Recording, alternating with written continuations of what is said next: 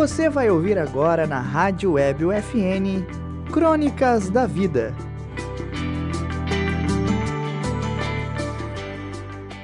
Olá, eu sou Natália Arantes e no Crônicas da Vida de hoje o tema é O Olhar em Tempos de Pandemia.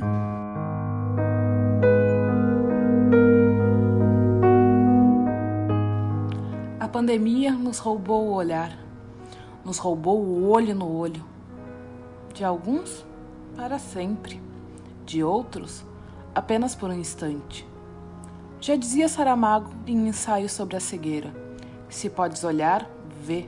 Se podes ver, repara. Nosso olhar anda vago, em busca de encontros pessoais, de olho no olho. Um ano de pandemia nos levou embora a capacidade de poder olhar, ver e reparar.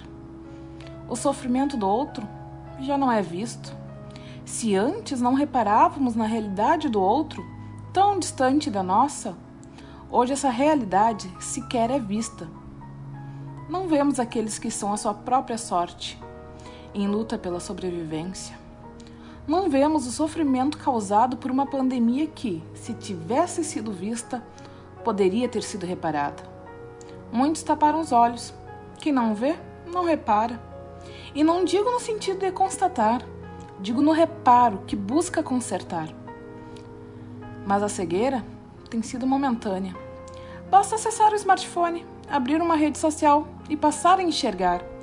Enxergar uma suposta realidade, pessoas felizes expondo seu dia a dia, suas realidades, tão diferentes do sentimento de miséria que assola o país.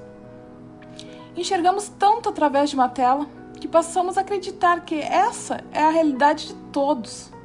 Uma realidade mais amena do que as denunciadas pelos meios de comunicação. E nos apegamos a ela.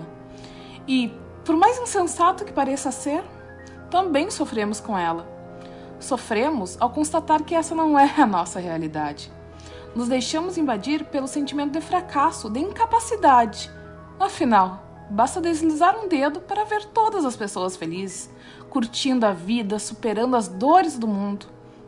E a nós, meros mortais? A nós faltou, desde o início, o olhar para dentro. Se não olharmos para nós, jamais poderemos reparar o outro, jamais poderemos enxergar uma realidade que nos escancara a porta, se antes não olharmos no espelho. Busquemos o exercício de olharmos para nosso interior, para depois reparar no nosso redor. E que, enfim, esse reparo seja o sinônimo de conserto de uma realidade que a todos cerca.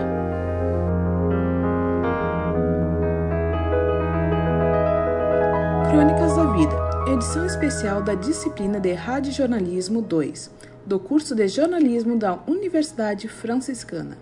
Na Central Técnica, Alan Carrion e Clenilson Oliveira. Orientação, professora Carla Torres.